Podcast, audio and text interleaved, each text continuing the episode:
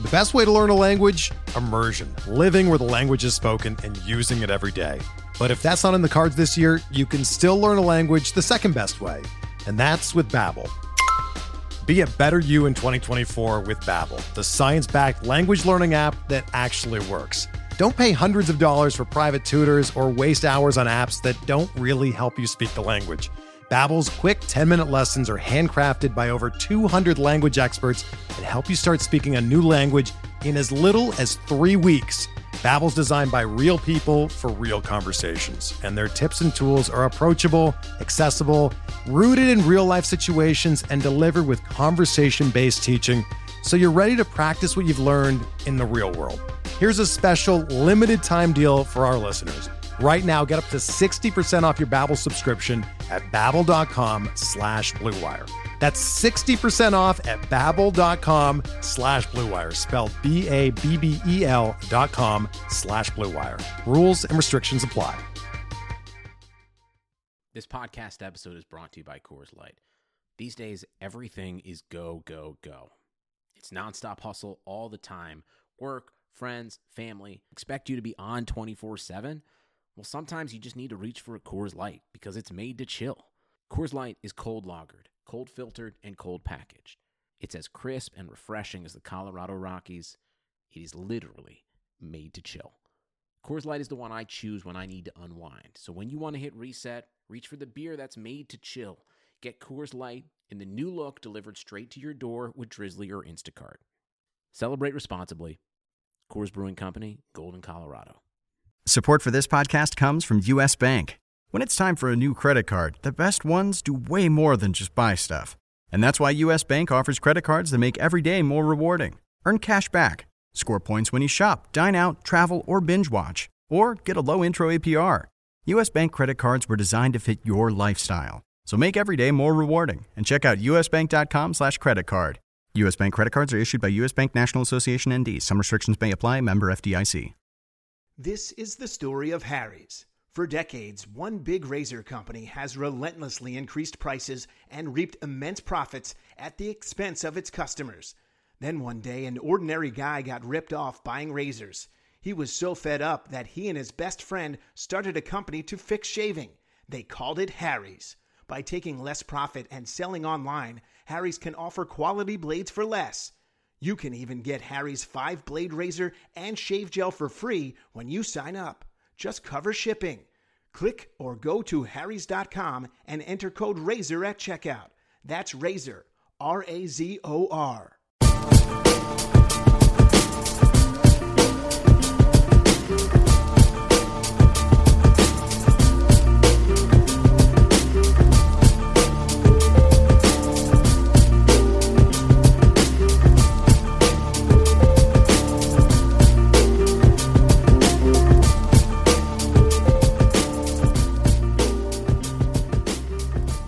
Welcome to the RotoWire Prospect Podcast.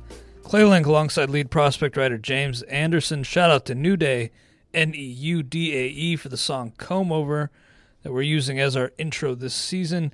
James, we're going to be diving into your latest farm futures piece, lower level arms on the rise. But first, just want to touch on some of the trades we've seen already with the trade deadline approaching, some prospects on the move. As a Reds fan, you know, I knew it was coming, but uh, the, the Chapman trade the, the return the Yankees got, uh, you know, seeing what they got as a Reds fan still made me feel pretty sick to my stomach. Yeah, I mean, I think you would take.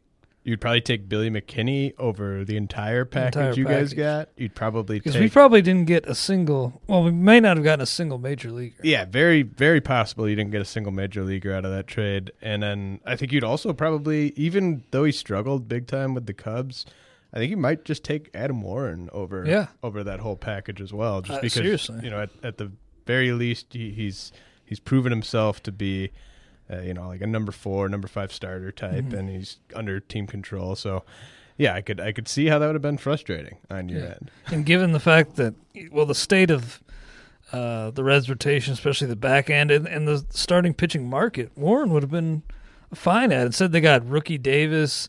Uh, who else? Eric Jagielo. Yeah, Jagielo. I mean, I mean, Just a terrible package. it's it's just bad. It's very bad. Uh, the the Yankees, you know, I thought this was just uh, like a, a genius maneuver by Brian Cashman, and I almost wonder how much of the the whole loading up with those those two just absolute stud lefty relievers was foresight and just how much of it was just well these guys are awesome we want to add them but mm-hmm. like the foresight to have those two guys at a you know available when there was nobody even close to them in terms of left-handed relievers on the market and you have the Cubs the most you know probably pot committed team this year. I mean they have the best team. Their biggest weakness is left-handed relief pitching and you have the two best guys on the market by by a landslide they could kind of name their price like Yeah. I mean I think And then you set the market for Miller. By trading exactly. Like now, now people are talking about like Miller for Giolito straight up as like a as like a thing that could happen. So, uh, yeah, I mean, I, I thought it was a, a brilliant move by the Yankees, and I still I I know that people are saying the Cubs, you know, gave up too much, maybe for for a guy who who maybe only pitches. I don't know. He's going to pitch like 40 innings for them from here until the end of the postseason. But to me, if you have a guy like Gleyber Torres who is that valuable right now, and there's really, it's really hard to see how he's going to fit into your team in the next three or four years, just given all the the other pieces you have. Uh, I like it. You know, I think you you better to make this move than to not make it and then lose in the postseason because you can't get righties out when you need to late in mm-hmm. games, and then just kind of wonder what if. Yeah, exactly. And Chapman's just a different monster back there. I guess there is kind of the argument of, you know, how valuable really is a closer, but I think with this team that was kind of I mean Hector Rondon was was really good, but just that was the one kind of big question mark was the back end of that uh, bullpen heading in uh, to the stretch run here of the season. You know, there, there's kind of also maybe some may think, yeah, Torres d- didn't really fit in with the Cubs. How does he fit in with the Yankees? You can't ever have too many good shortstop prospects. Maybe he'll move off, but uh, his his bat should play really wherever he has to move. Am I right? Well, yeah. I mean, I, I don't think I don't think there's any way he moves off for them.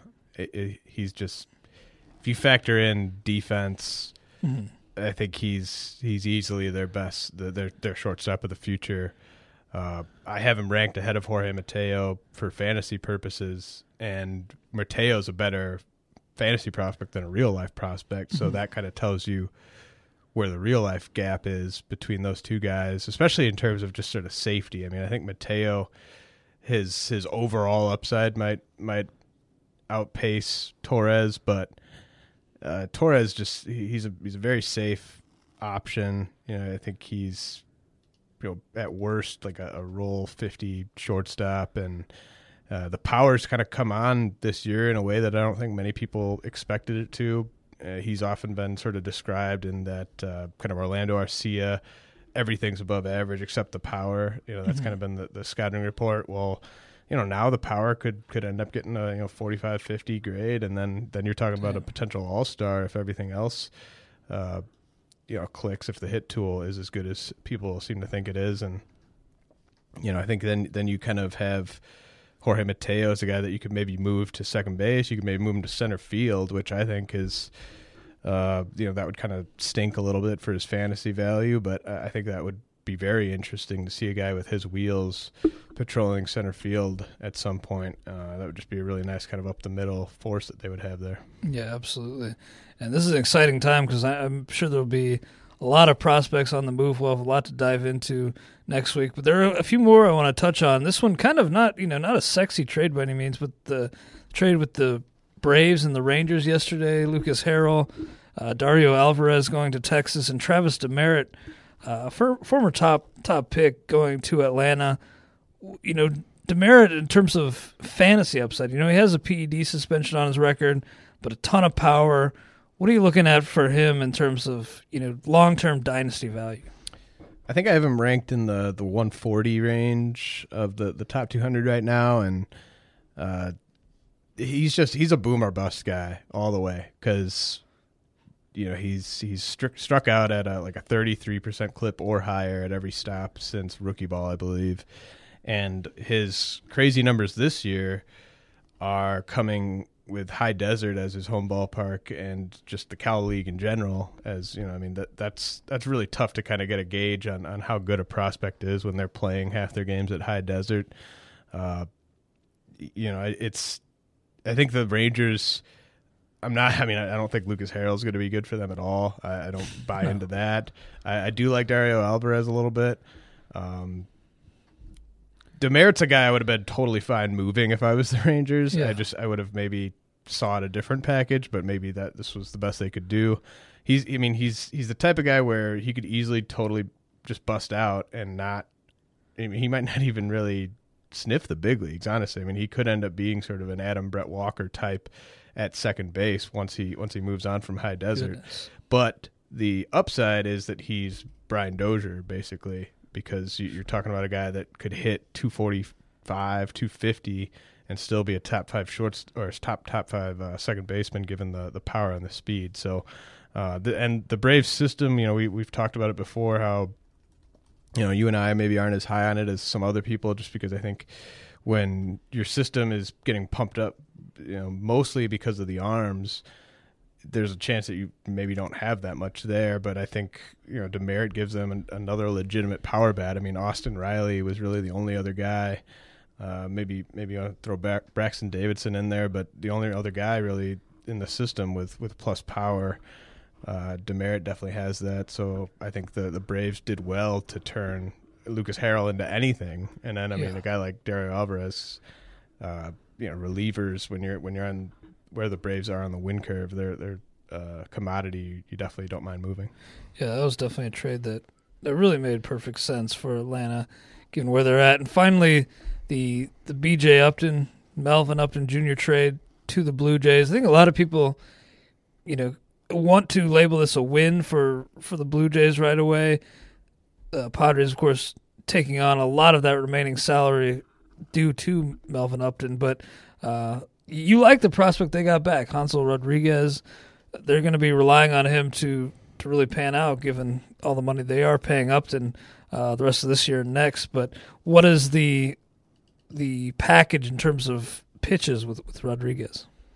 Well, he's, you know, I I like him in the sense that they got, like, you know, the the Padres basically ate that salary to get him back, mm-hmm. and people weren't really talking a ton about him uh, as part of that deal. He was just kind of seen as a, a throw-in type, uh, and that was sort of the way that people were talking about Fernando Tatis back when the the Padres got him thrown in uh, in a in a trade earlier this year.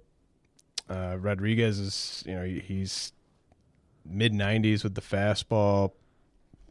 Uh, it's got a solid breaking ball. I mean the secondaries aren't quite there, yet, but I mean, he's a 19 year old pitching in rookie ball. Uh, a lot of projection there. He's 6'2, 170. Uh, I thought they did pretty well. I, I, wrote about him in, in this week's piece just because I, I, was touching on some guys in, in the lower levels, and uh, he's he's a name to keep in mind. He's not in their top ten because the Padres have improved their farm system more than anyone since the, the start of the season, but he's he's probably on the, the fringe of their top twenty I think there will be some other guys that you wrote about this week that are on the move at the deadline as well, and we will dive into that. But real quick, just looking at at you know the top prospects uh, in, in, baseball, are there any prospects or one in particular that you feel like uh, maybe have a gut feeling or just kind of uh, see it and see the logic in it that you feel is going to get traded at the deadline this year? Hmm. Uh, you know, I think, think if, Frazier or one of those Indians prospects. I think the Indians. If I mean, if they're not active, I think that's a big mistake on their end. Uh, I think that they would like to move Zimmer probably more than Frazier, but I think every team's gonna be holding out for for Frazier. Mm-hmm. Uh, I could see him move into the Brewers as, as kind of the headliner in a in a Lucroy deal. Uh, Triston McKenzie, nice. who we're going to talk about, is is a guy that I think if you're you're the Indians, there, there's probably a few teams out there that, that really really like McKenzie, and you could you could get something nice for him.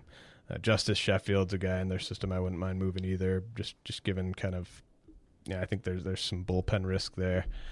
Uh, you know, I I don't. Do you think the Cubs are done? Because like I, I think the Cubs. I wouldn't be surprised if they worked something out for one of the Rays starters and and kind of did something with Ian Happ. Um, I can see that, but is that is that really that big of a, a need for them? I I think guess Hammel's struggling. I think that you just you look at that that organizational depth in, in the rotation there. I mean, what happens if any one of those guys goes down? Who steps in? And then, you know, if you lose one of the top four guys, I mean, Jason Hammel, I think, is the, the clear fifth guy in that rotation right now. If you lose one of the top four guys, you know, then what do you do? You know, a seven game series. I I would consider this, and I think somebody, it might have been Heyman or um, Rosenthal, maybe tweeted, you know, something to the effect of that they're kind of viewing this trade deadline now, now that they have Chapman as kind of a a long term uh, shopping chance Yeah. where they can add someone not just for this year, but just for the, for the long term as well. Yeah. Uh, you know, if you're gonna like say, say they were gonna go get a starter like that this off season to kind of shore up that rotation long term, you know, with Lackey getting old and everything, and Hammel uh, always kind of sort of fading in the second half. Why not just do it now so you have that guy for for the postseason run? Yeah, I've heard they are interested in young, controllable Mm-hmm. pitching, and and now that um, Adam Warren is gone, there is kind of an opening for a long role. in the Right. They don't have like they they just don't have anyone really unless they wanted Mm-hmm. to do something with Mike Mike Montgomery. Uh, they don't Yeah. have anything really in terms of uh, a six starter. Uh, obviously, we know uh, we were talking about this before the show. Obviously, Anthony DeSclafani completely off the table. Uh, Probably not even going to consider anything. well, that, Walt Jocketty said they won't consider anything for Anthony DeSclafani. It's so ridiculous. So, I think uh, they should look to move him. Look, I, he's great, but with the market and the fact that he is Right. under control for so many years, that that return could be substantial. Right, and I, I think you're going to. They got him for Matt F. and Latos. Yeah, that that looks really good now. Uh, I think you're going to see the the starting pitching. I, I think, I think I don't think the Yankees are going to move Miller, uh, but I think starting pitching, there's going to be a, a guy or two that gets moved, and the package is just going to blow people's minds. I think uh, when you see if if the Rays end up do do end up moving. Uh, Moore, Archer, or Odorizzi, or maybe you know, maybe there's a, another, maybe Teheran becomes available, or, or the A's get some interest in Sonny Gray. You know, he's I would love to see better. the package for sale. Uh, yeah, I, I mean, they were, they're asking for Crazy so much that I don't think it's going to happen because they're asking teams for kind of like their franchise hitters. You know, yeah, like didn't they're- ask for bet? they asked for bats, they asked That's for Mazara. I mean, they're they're. I don't blame them for Yeah. starting there. I mean, I, I mean, Betts is a little unrealistic. If you were the, I mean, if you were the White Sox, would you do something with the Red Sox centered around Yoan Moncada? yeah, And Oh, yeah. see, I I think the Red Sox would too, and I think that if the White Sox were willing to do that, I think it would already be done because I, I think if you're the Red Sox and Dave Dombrowski, and you can add the best pitcher in the league, yeah, and that's like your biggest weakness is is your rotation. I think anyone on the farm has to be Mm-hmm. available in, in a trade discussion if it if it makes you the the clear favorites to win uh, the pennant. So I mean, I think if that was on the table, I think it would already be done.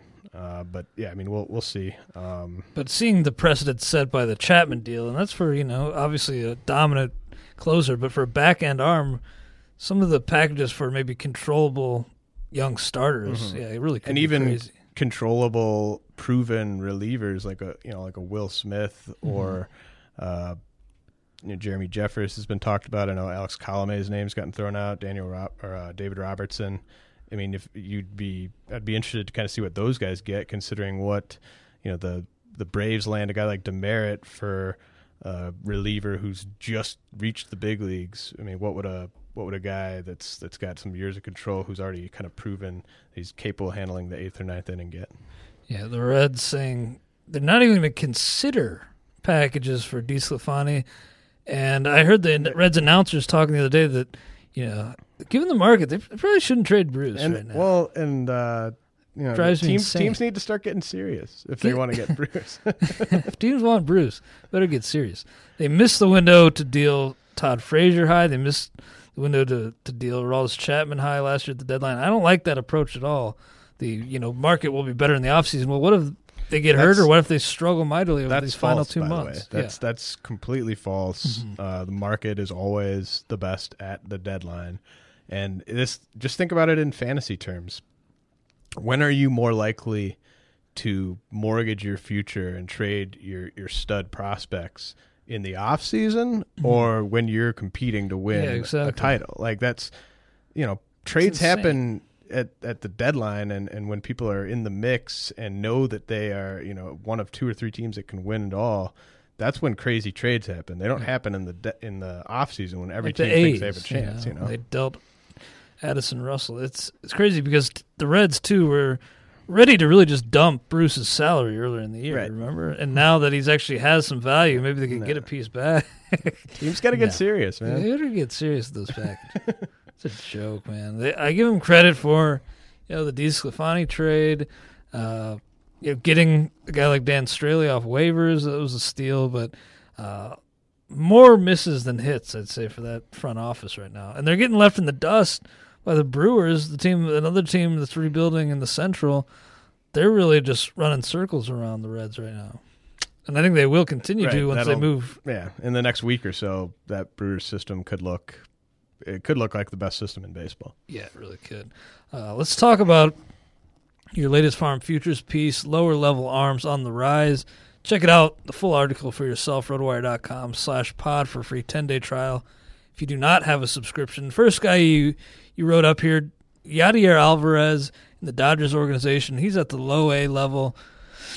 A 20 year old, 217 ERA, 09 whip, 46 strikeouts to 11 walks in 29 innings. You think he could be a guy that draws interest uh, at the deadline this year? I definitely think he'll draw interest. I don't think the Dodgers are going to consider trading him. I mean, they have other arms in their system that they could move if they, they really wanted to get something done. Uh, Alvarez, he just he's dom- dominating in the Midwest League right now through two starts. Back to back 10 strikeout games. One game he, he only threw five innings. The other game he only threw four innings. He still got the 10 Ks, just one walk in those two starts. Uh, honestly, wouldn't surprise me if he if he puts a couple more starts like that together. He might get another promotion before the end of the year to, to high A because uh, I mean he's 20 years old, so it's not like it's not like he's an 18 year old there. It, it took him a little bit to get going in the Arizona League. He was still dominating there, but I mean now he's he's borderline unhittable, and uh, you know he's got that big fastball plus slider. Uh, I don't know how the, how the changeups coming along, but I mean the the command it appears to be uh, really solid right now. I mean this is this is one of the pitchers in the minors with the most upside right now. Yeah, I mean, he's, I'd imagine he's, you know, you did just update your prospect list, but steadily climbing I.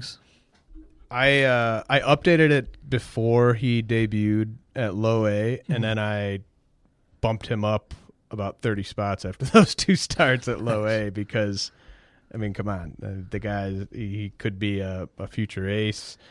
At worst, he's one of the best relievers in the game, and you know, Mm-hmm. so I mean, I think this is a guy that he should be owned in pretty much all serious leagues because this is you know he was the top pitching prospect at last year's uh, in last year's J two class, and he was older than most of those guys. So I mean, you knew that he wasn't going to be in the minors for five or six years. So he should be owned everywhere. But uh, you know, if I owned him and someone came calling right now, I'd try to find a way to make something happen without having to move Alvarez. But I mean, I got to imagine you could get quite a haul for him right now.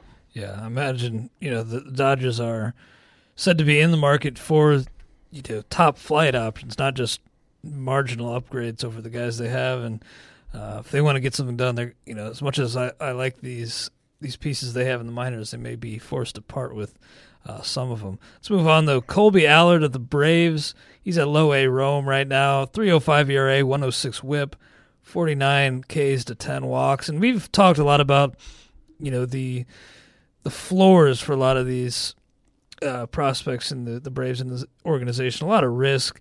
But when you look at Allard, is he maybe one of the the better pitching prospects that, that they've been able to acquire in recent years? Yeah, no doubt. I think he's he's very safe. You know, assuming he stays healthy. Uh, lefty that, that has a plus fastball and, and plus curveball already. Uh, struggled initially in the Sally League, but has given up just four runs in his last 37 and a third innings between the Appalachian League and the, and the Sally League. He's back up there now and uh, really settling in. So this is a guy that's going to be in everyone's top 100 in the offseason. Uh, might even sneak into some top 50s. Uh, probably a number two, maybe number three starter.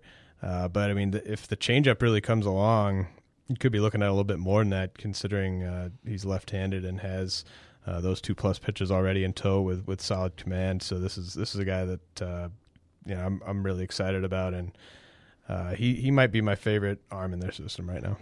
Another arm in that system who's more advanced, but he's been set back by injuries in recent years. First by Tommy John surgery. Lately, he's been dealing with a recurring blister issue. But Max Fried, uh, he's at low A Rome as well, but 22 years old, four years older than than Allard. He's been pitching well when on the mound, uh, better than a strikeout per inning. Walks have been up, but uh, you know, encouraging that you know he's been able to stay relatively healthy outside of this blister issue. Currently on the seven day DL, what are you uh, noticing in his performance that either lends you to be optimistic or, or maybe pessimistic with Fried? Well, he he struggled out of the gates like Allard, but then you know prior to that blister issue, he was really rolling. had a had a one nine eight ERA and 56 strikeouts in his last 50 innings. Uh, you know, he's 22, and I know that that seems like he's too old to be considered a, a top prospect at, at low A. But he, he legitimately missed about two years with that Tommy John thing because his forearm, you know, he just kept being sort of babied with, with forearm soreness and everything mm-hmm. for, for a few months back in uh, 2014, then ends up having Tommy John towards the end of 2014. So he misses almost all of 2014, all of 2015. Uh, comes back now. I mean, he he's basically a 20 year old in baseball years. So don't don't kind of be scared off by the 22 thing. I actually think if if this blister hadn't popped up, you might have seen him get promoted to high A by now. Uh, instead, he's still in that, that low A Rome rotation, which is one of the best rotations in the minors in terms of talent right now. You got Allard, Fried, a couple other guys we're going to get to here. Uh, he's kind of more of a mid rotation guy for me. Not not as much upside as as Allard, but uh, you know another lefty that that's got uh, the chance for two plus pitches. I mean, he he should be owned in, in most serious leagues as well. Yeah, and yeah, the fact that he's at low A Rome, as you said, is really just because he's still basically re- rehabbing, returning from Tommy John, building up strength slowly.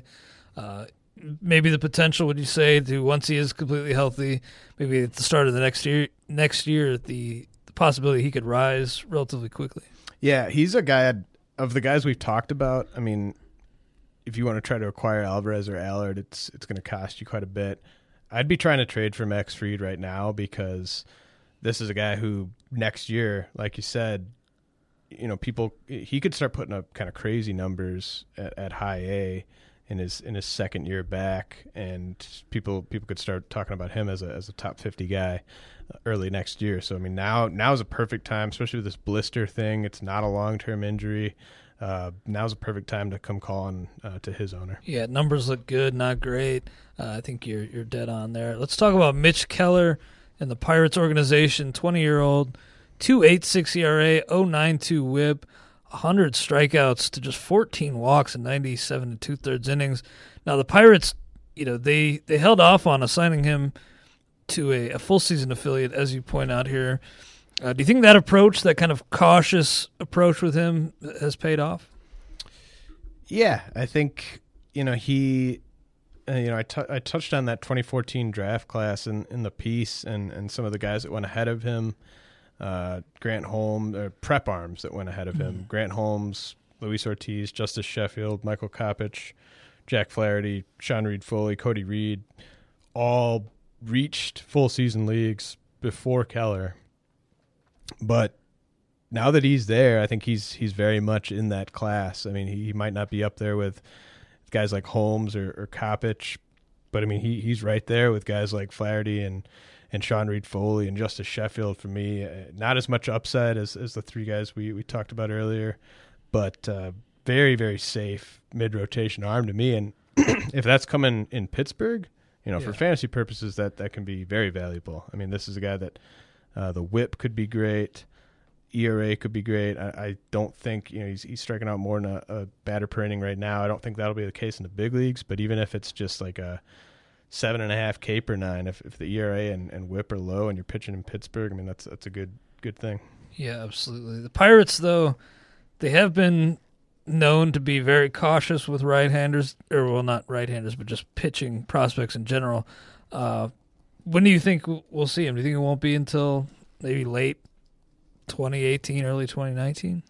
Yeah, they're gonna go uh, slow and low with him. I mean, the the Pirates uh, I like I like their tactics with with player development in the minor mm-hmm. leagues. I think they've been very successful, but they are one of the more cautious teams in terms of promotions. So uh, I think he'll be one year at a time, mm-hmm. unless he just really forces their hand in, for a midseason promotion. You know, it seems obvious, but I do think you know taking those kind of factors into account always something you should do.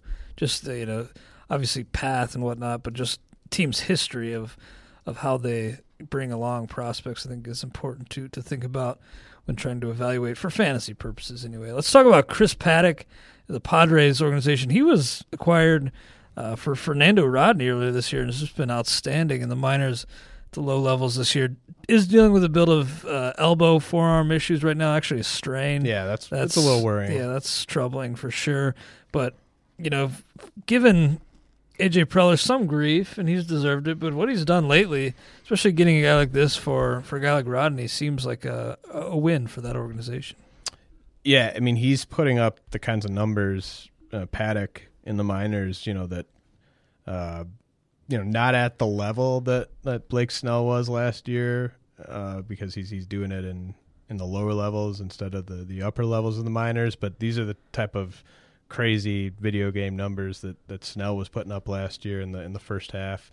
ERA under one, whip under 0.6, 71 to 5 K to walk in 42 and a third innings. That's absurd. Uh, the stuff really jumped up, and I think you, you see this, uh, especially with trades that happen before the deadline, where I'm sure the, the Padres had been scouting uh, Paddack and in some recent games quickly got those reports in that the stuff had, had taken a big jump forward and then the the Padres acted quickly on acquiring him before kind of the rest of the, the industry sort of caught up uh, to that. I mean, I think his his stock probably even from the day they acquired him to now, if we ignore this this injury, has probably doubled. Honestly, I mean, it, mm-hmm. it's it's been a big jump up for him uh, six foot four.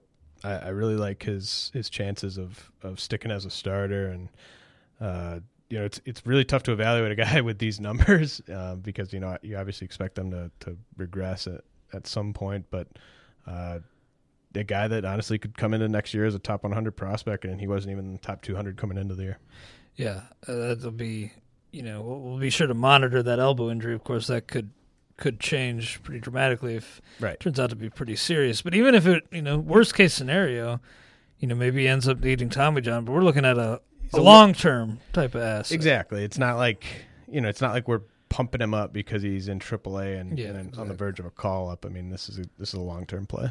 Yeah, absolutely. And that, you know, just as a side note, Preller's ability to turn uh, Yonder Alonso into Anderson Espinoza yeah. over the course of what, like twenty months. That's yeah. pretty damn impressive. I mean, I I think that you would have to say that since he took over, he's at this point gotten back above 500 yeah. in terms of the moves. You know, the only move really, I mean, the the Matt Kemp one it's it's bad it from a, it's bad from a business standpoint because you don't paying him that money makes no sense. He's such but in a terms huge of, net negative in the in the field. Yeah, in terms of like hurting the franchise long term, I mean, I, I don't think Yasmani Grandal has really come back to bite them in a big way there.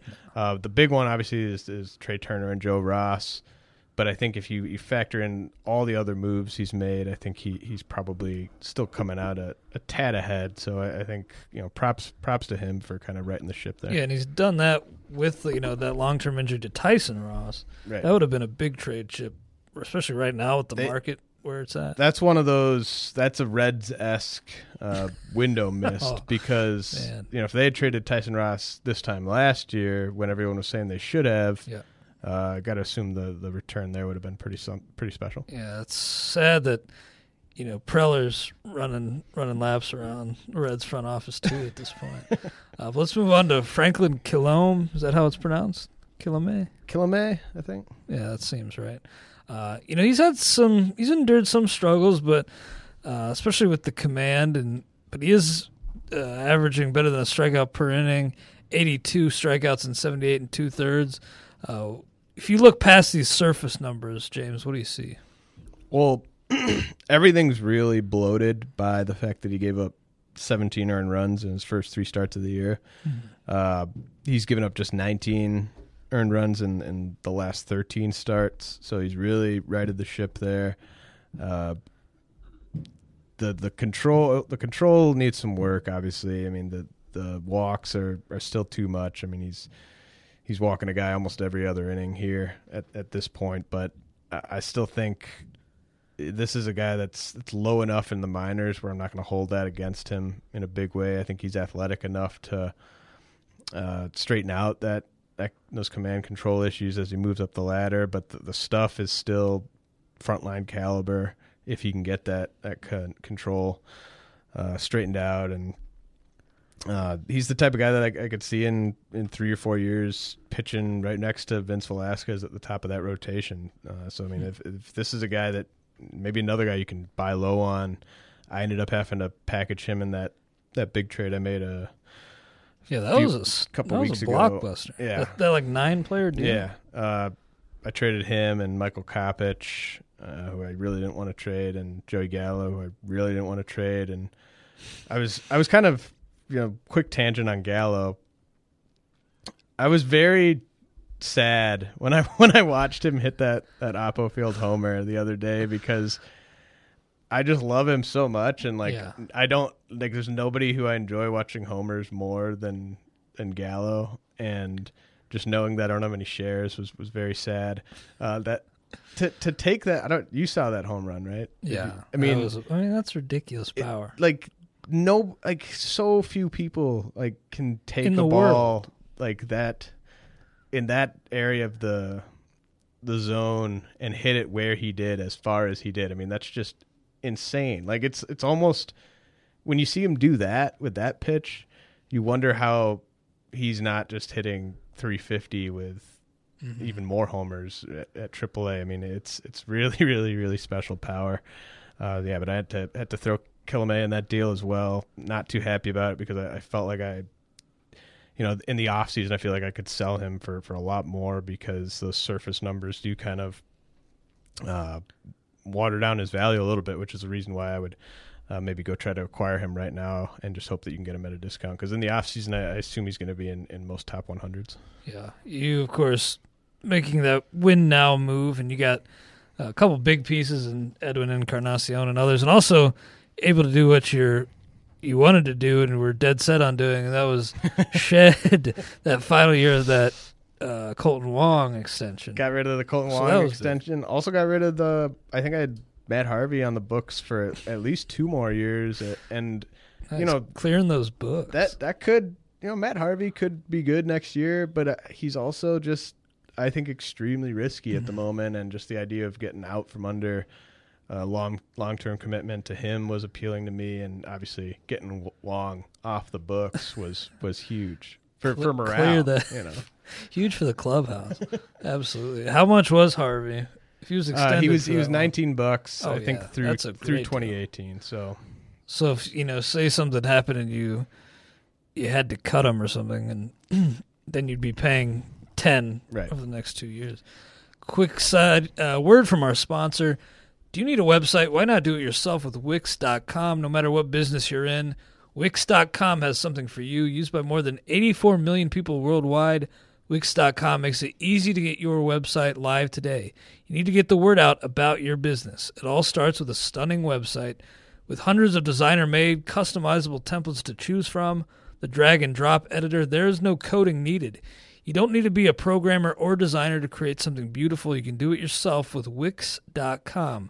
Wix.com empowers business owners to create their own professional websites every day. When you're running your own business, you're bound to be busy, too busy. Too busy worrying about your budget, too busy scheduling appointments, too busy to build a website for your business. And because you're too busy, it has to be easy, and that's where Wix.com comes in. With Wix.com, it's easy and free. Go to Wix.com create your own website today. The result is stunning. James, moving on. Dylan Cease, he's at short season ball, Eugene in the Cubs organization, 20 years old. You know, not a lot of not a lot to go on here. Uh, body of work, you know, he's only thrown 21 and two thirds innings, but hitting triple digits with the fastball. What are you seeing for uh, with Dylan Cease in terms of long term ceiling? You know, he's got he's got front of the rotation upside because of that that fastball. Uh, it's going to take uh, some big big strides in terms of the the command and, and the secondary offerings, but the fact that he's got a, a one two five whip right now, I think, is encouraging. You know, the the command was kind of the big question coming into the year, where people, I think, were probably at least 50-50 split on whether he'd make it as a, a starter or reliever. Uh, probably pointing more in his favor at this point. Uh, it is it is fair to wonder, you know, about the workload because he, he's twenty. You know, at what point is he going to throw hundred innings in a season? It might not be till next year at the earliest, maybe maybe even after that. So we'll, we'll see what happens with him. A uh, ton of upside, though. Yeah, absolutely. And, and, another guy in the Braves organization you kind of alluded to earlier, Mike Soroka. Uh, he's inside your top 150 in terms of overall prospects. He's only 18 years old. Uh, him and Allard, I mean, that, that makes a formidable young pair there. Do you think he'll be on a, a similar path uh, as Allard? do you think Allard maybe moves quicker? I think Soroka might actually move. Well, they might actually kind of go up together, mm-hmm. but Soroka does have 104 innings under his belt at uh, at low A. Allard's way behind that pace, although Allard is the better prospect, so he might move a little quicker and, and keep up with, with Soroka there. Mm-hmm. Uh, I mean, what a what a draft for them last year to get those two guys in uh, in the first 30 picks you know you might you might have a number two and a number three starter there in, in the same draft. I mean that's that's really impressive. Uh, so yeah, hats off to the Braves there. Just skipping down, and you know a lot of guys you touch on here. Again, check out the full article for yourself. Uh, in, in all of James's Farm Futures pieces throughout the year, but just jumping down the list here, my guy Gohara in the paint, Luis Gohara. He is is at Low A Clinton right now, 19 years old, and you know when I got him on our and staff too, I, you know, I, I should have known. You know, it wasn't he wasn't long for the roster because he's just so far away. But he's now with the low A affiliate. Still a guy that I, you know, you have him 173.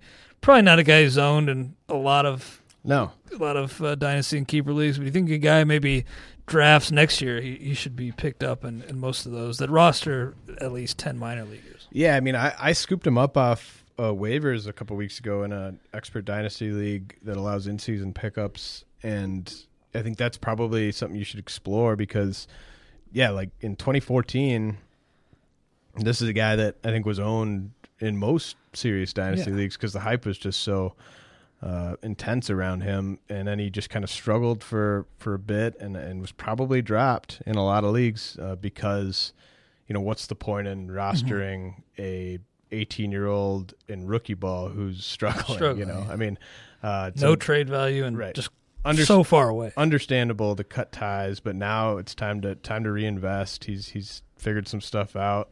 Seems like he's been around forever because he was pitching in the Appalachian League when he was 16 years old. Uh, That's crazy. But now, I mean, he's still 19 at mm-hmm. low A, young for the level, having a ton of success. I uh, wouldn't be surprised if there's a ton of hype around him uh, this offseason. So, I mean, now is the time to grab him before everyone starts to realize that he, he's kind of back on track. Yeah, I'm definitely with you there.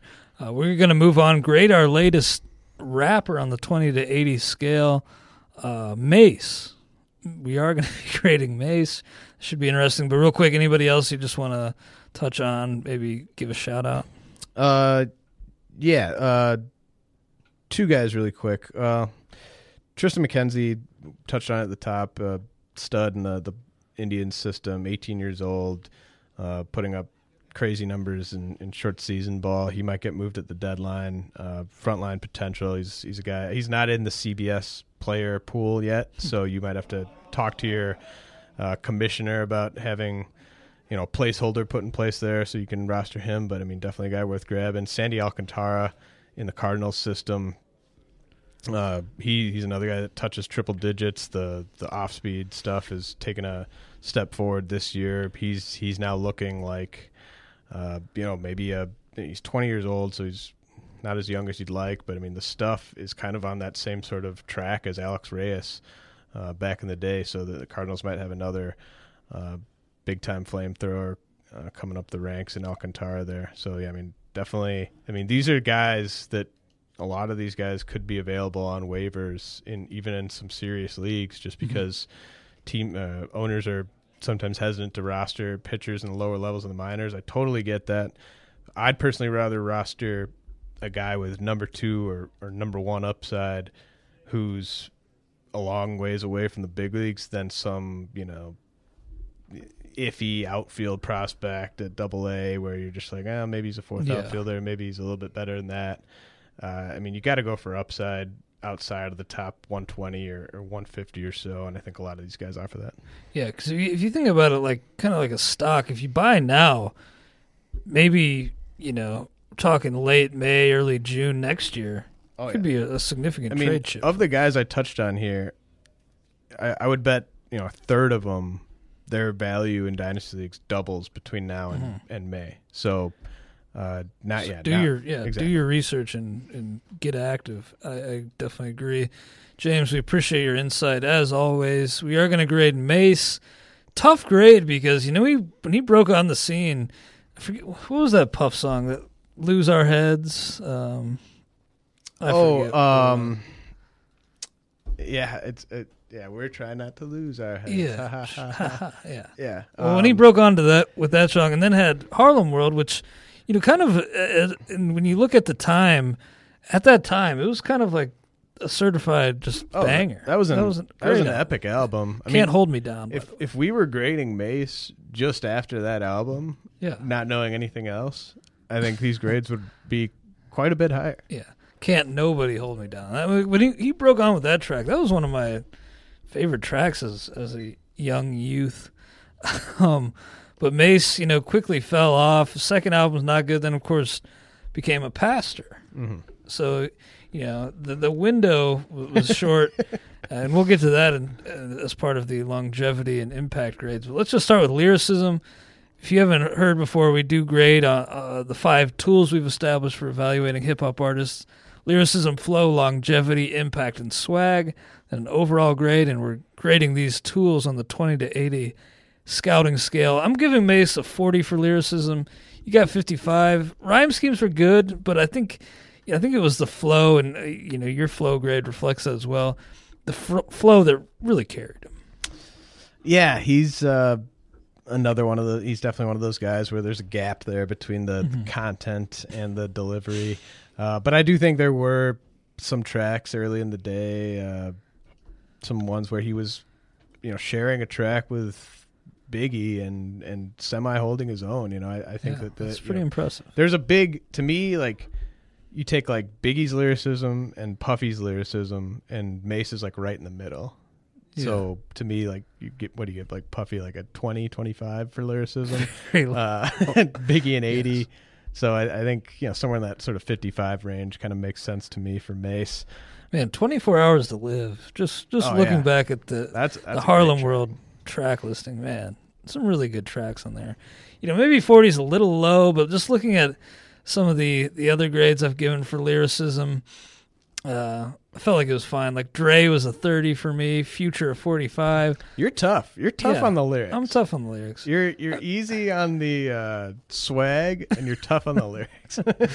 this is very true. And look, it's it's hard to have. That's the thing. It's hard to to really bring it with the lyric tool because it's easy to revert back to just Mm-hmm. kind of basic basic lyric. You know, lyrics that are just easy and yeah, kind of BS. Flow, I got a 55. You got a 70. Really high mark for you from the flow, and I do like do like Mase's flow. It's kind of effortless. you Oh know? yeah, like uh, yeah, he was kind of like Manny Ramirez, like on the mic, just just just kind of lazy and just just uh making everything look easy, you know. Wow, I Uh, like that. and yeah, I think the the I mean, and of course the, this flow we're we're basically talking about Harlem World and the stuff he did off the Puff Daddy and the Family and and Biggie. Uh, What about Double Up, man? Life After Death. No, I'm I'm not factoring in double up content here. Uh, also not factoring in welcome back content here. Ooh, yeah, that's right. Um, 70, 70 flow for me on, on Harlem World. Yeah, that's that was a really really strong album. Longevity, I got a 20. I don't know if I've ever given out a 20 for longevity, but again, he had Harlem World double up. He was already kind of you know, old news by that point. It wasn't a good album and then just vanished. I just switched mine from a 30 to a 20 because honestly, you know, if we're if you just want to look like what does a 20 for longevity look like, Yeah. it has to It's be Mase, yeah. You know, like what Exactly. Like he's like kind of the, the running def- joke. the definition Yeah. of longevity. Like it, when people always reference, you know, what's 20 speed? Well, Billy Butler, you know, 20 longevity is is Mase. Yeah, and that's not to say he was necessarily a one-hit wonder, but in terms of albums, it was one hit, and then He had about, he was like- like his peak. He was really popular. He had about 15 months or so of excellence and then it was just over. just over in a flash. Impact, I got a thirty. I don't even know why I'm that high. Quite honestly, you got thirty-five. I gave him a 35 Um, just cuz I I've heard uh Kanye West specifically has said that like Mase was his favorite rapper coming up. Oh, wow. Um, I mean, I I, yeah. I know. I mean, Mase. People like. I mean, he's the type of guy where he's got songs that people that don't like hip hop know all the words to, like Mm-hmm. the the um, "Mo Money, Mo Problems." Mo I Money, Mo mean, like Problems. that. These are tracks that like people that don't like hip hop know all the words to. Mase, uh, very recognizable style, re- recognizable uh, sound. I mean, I, I think that they're he, he's got enough impact where I'll give him a thirty-five. Yeah, and I guess he has impact, like with that effortless style. I think maybe that kind of influenced some Sure. some people. Uh, yeah, so th- I got a thirty, you got a thirty-five impact swag. Look, I got a thirty here. You got a twenty. Uh, I don't know if I've given have I given out a twenty swag before. I don't think. I don't think so. Actually, yeah, for Capadon. I gave E forty a twenty five. Ouch, man. I still, I still feel Oh, I gave Birdman a twenty two. hurt by that that E40 grade. But uh, look, Mase, if we're grading right after Harlem World, like you said, Oh. this could be like a 65, 70. Yeah, we're, this is a plus tool, no question about it. If On if Harlem World. if we're grading at that time, uh, Uh, but really sin- I did mean- a lot of damage to his his swag. Yeah, and I think, I think Welcome Back alone. Welcome back might. I don't know if any album, if you factor in the content, like the uh, album cover and everything. I don't know if any. I mean, not explicit, you know. So I mean, uh, oh yeah, that's right. I forgot about that. he uh, he cleaned up his act. No more no more cussing on tracks for him. Yeah. and, and uh, you know, uh, to me, just stay retired at that point. yeah, just stay out of the game. Another thing, it was just an obvious like cash grab. right. And it worked. I mean, I think he did make some money off of it. But Hmm. you know, if you want to go be a a pastor, I'm gonna have to give you a twenty on the swag. Wow, that album went gold. That's ridiculous. um, did you did you remember that he's wearing a Brewers hat? Yeah, it's Oh. bad, bad luck. That's a. b- It's bad luck. I can't really say anything because you know Birdman rocks the red stuff a lot, but yeah, that's not not what you want for sure. Overall, I got a 35. You got a 45. Uh, you're giving him a little bit more respect. Again, it was just the fact that it was that one album. I'm giving him a 45 because I could put together like a 20 song mix of like Mase songs, and I would happily listen to that on repeat for a while. And I, I can't say that about a lot of people or a lot of rappers. I mean, he he has enough tracks in the bank where I, I can't go lower than the 45. But Yeah, I mean, I'm, I, I'm gonna go forty. I I'm feel like I gave him enough shade in, in some of those categories to properly uh, evaluate him. Yeah, I'm gonna give him a forty because he's you know he's a guy that'll, that'll reach the majors. You know, if we're talking comps here, but not mean, a guy that's going to be an- a, a regular for He made an. All Star game. Like if you were to talk, Yeah. like I mean, he would have. He was definitely an All Star caliber player for one season. He was an all star. Then the next year he was like a, a bench player. He was in an independent league. I think. That's that's true. Well, guys, appreciate you listening. Thanks a lot. We'll be back with you next week.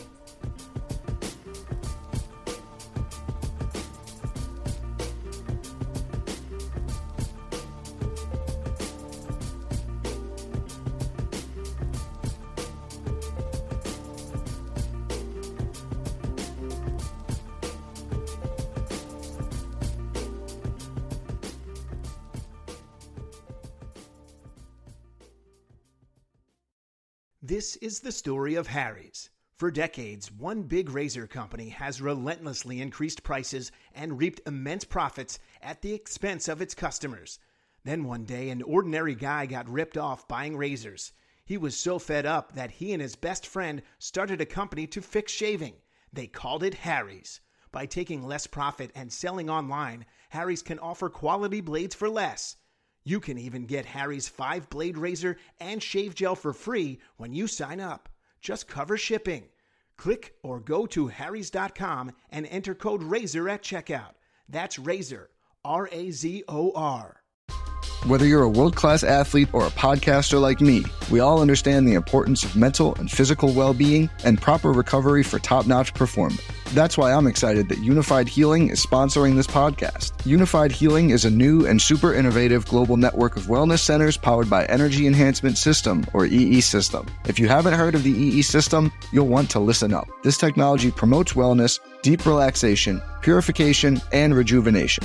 At hundreds of locations across the globe, access to a center is easy and affordable. Interested in experiencing the EE system technology for yourself? Go to unifydhealing.com slash bluewire to learn more and find a center near you. That's U-N-I-F-Y-D healing.com slash bluewire. No material or testimonials on the Unifyd Healing website are intended to be viewed as medical advice or a substitute for professional medical advice, diagnosis, or treatment. Always seek the advice of your physician or other qualified healthcare provider with any questions you may have regarding a medical condition or treatment and before undertaking a new healthcare regimen, including EE system.